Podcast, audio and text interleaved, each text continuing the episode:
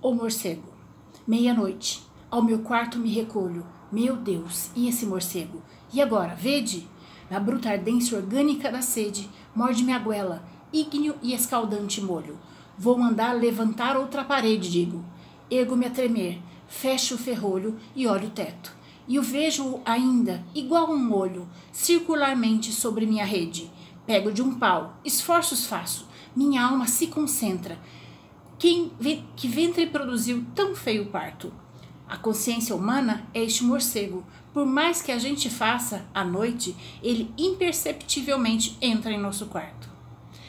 Olá, meu nome é Tânia Barros e esse é um canal sobre biografias. Hoje vamos conhecer um pouco da vida e da obra de Augusto dos Anjos, um dos poetas mais originais da literatura brasileira.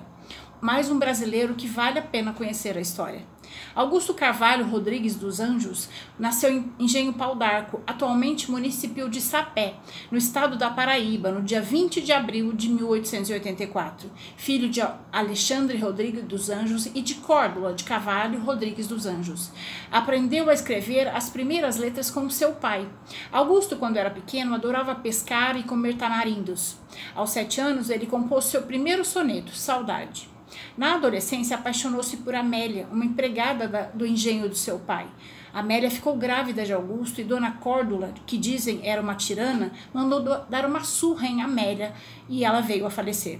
Para alguns críticos, a origem de sua melancolia da, da poesia de Augusto estava envolvida com seus problemas em sua família. No ano de 1900, Augusto ingressa no Liceu Paraibano, onde posteriormente viria a ser professor. Em 1903, ingressou no curso de Direito da Faculdade do Recife, onde se formou em 1907. Formado em Direito, retornou para João Pessoa, capital da Paraíba, onde passou a dar aulas particulares de literatura brasileira. Em 1908, Augusto dos Anjos foi nomeado para o cargo de professor do Liceu Paraibano, onde tinha sido aluno. Dois anos depois, em 1910, Augusto estava às vésperas de lançar o seu livro Eu e foi pedir ao governador do estado um afastamento do cargo de professor como vencimentos, para que ele pudesse ir para o sul lançar seu livro, porque para ele lá teria melhor receptividade. O governador negou seu pedido. Augusto, irritado, se desentendeu com o governador e acabou sendo afastado do seu cargo de professor. Augusto saiu dizendo que iria embora da Paraíba para nunca mais voltar, e assim o fez. Em 4 de junho de 1910, Augusto casou-se com Esther Fialho. A cerimônia foi na casa da mãe da noiva, em João Pessoa. Neste mesmo ano, sua família vendeu o engenho Pau d'Arco e Augusto foi morar com sua esposa no Rio de Janeiro. Nos primeiros tempos no Rio de Janeiro, Augusto e Esther passaram muitas dificuldades financeiras. Eles tiveram que se mudar 12 vezes. Augusto e Esther tiveram três filhos. O primeiro deles morreu prematuro, aos sete meses. Depois nasceram Glória e Guilherme. Em 1911, Augusto foi nomeado professor de geografia no, no Colégio Pedro II. Durante sua vida, publicou vários poemas em jornais e periódicos. Seu contato com a literatura influenciou muito na construção da sua dialética poética e a sua visão de mundo. Augusto dos Anjos era leitor assíduo de Shakespeare, cujos personagens estão envolvidos em melancolia, tragédias e mortes, e de Edgar Allan Poe, autor do famoso livro O Corvo. O filósofo Arthur Schopenhauer, que também temos vídeo no canal, o teria inspirado a perceber que o extermínio da nossa vontade é a nossa única saída. Para Sigmund Freud, a melancolia é um sentimento parecido com o luto. O, poeta Manuel Bandeira dizia que os poemas de Augusto só acalmam nos primeiros versos, depois endoidam.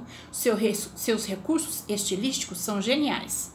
Não é fácil compreender a poesia de Augusto dos Anjos. Muitas vezes é preciso recorrer ao dicionário. O uso de expressões científicas é uma constante em toda a sua poesia. É a poesia do desespero levado às últimas consequências, a existência de uma ferida que nunca se fecha. Um poeta que desejou a morte o tempo todo.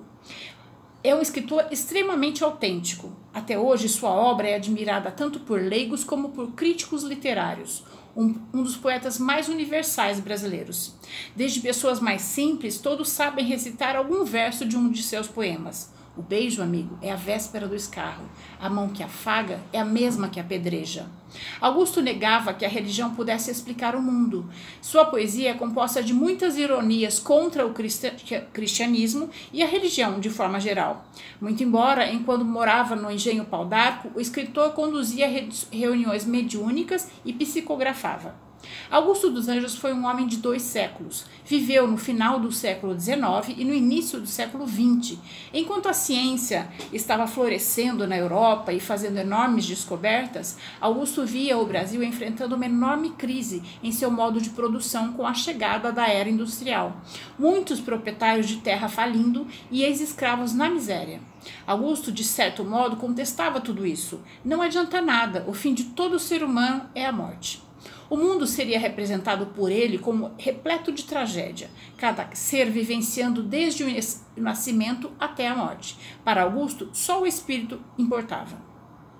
Em 1912, publicou o seu livro Eu, que causou espanto nos críticos da época, diante do seu vocabulário grotesco, da sua obsessão pela morte, podridão da carne, cadáveres fétidos, vermes famintos, como também por sua retórica delirante, por vezes criativa, mas por vezes absurda.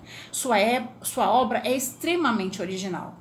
Augusto dos Anjos é considerado um dos poetas mais críticos e importantes do Brasil. Muitos críticos literários, como o poeta Ferreira Goulart, preferem identificá-lo como pré-modernista. Ele antecipa o modernismo ao dar vazão aos aspectos monstruosos, chocantes, sangrentos dos seres humanos.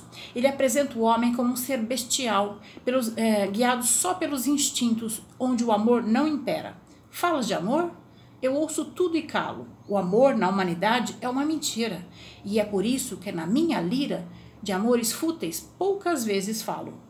Augusto também revela em sua poesia raízes do simbolismo, retratando o gosto pela morte, a angústia e o uso de metáforas. Augusto declarou-se cantor da poesia de tudo que é morto. Formou-se em direito, mas a maior parte da sua vida dedicou-se ao magistério. Foi professor de vários estabelecimentos de ensino. Em 1914, Augusto mudou-se para Leopoldina, em Minas Gerais, onde foi nomeado diretor do Grupo Escolar Ribeiro Junqueira. No mesmo ano, foi a um enterro e pegou uma chuva forte. Voltou para sua casa sentindo muito mal e passou a ter febres altas. Ele pegou uma gripe muito forte que logo se transformou em pneumonia. Como naquela época não existia a penicilina, Augusto, uh, Alexandre Fleming ainda não tinha inventado a penicilina, penicilina, que temos vídeo no canal sobre ele, Augusto dos Anjos faleceu em 10 dias. Augusto de Carvalho Rodrigues dos Anjos morreu em Leopoldina, Minas Gerais, no dia 12 de novembro de 1914, aos 30 anos de idade.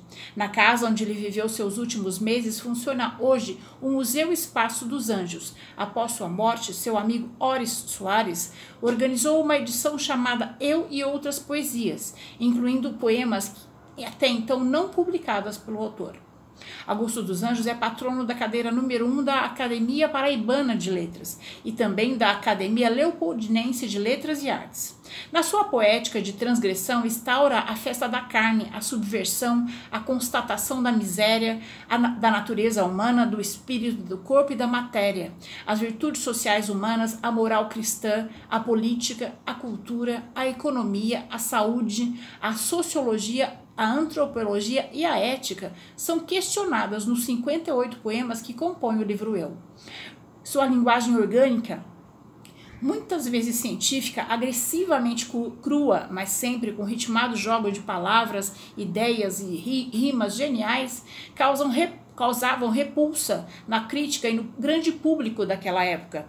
Augusto só começou a ser conhecido a partir de 1929, quando o leitor descobriu sua obra. Há muitas divergências entre os críticos de Augusto dos Anjos, de, de qualquer forma, seja por ácidas críticas destrutivas ou através de exaltados entusiasmas, entusiastas de sua obra poética, todos concordam que sua poesia é reconhecidamente original. A ciência que marca fortemente a sua poesia através de termos de, e conceitos científicos, lhe traz sofrimento, porque ele percebe que não tem saída, tudo acaba em morte. É marcante também em sua poesia o sentimento de solidariedade universal, ligando todos os seres em uma só condição. Como diz o próprio poeta em Contrastes, tudo convém para o homem ser completo. Contrastes. A antítese do novo, e do obsoleto, o amor e a paz, o ódio e a carnificina, o que, o que o homem ama e o que o homem abomina, tudo convém para o homem ser completo. O ângulo obtuso e o ângulo reto, uma feição humana e outra divina. São como a eximenina e a endimenina, que servem ambas para o mesmo feto.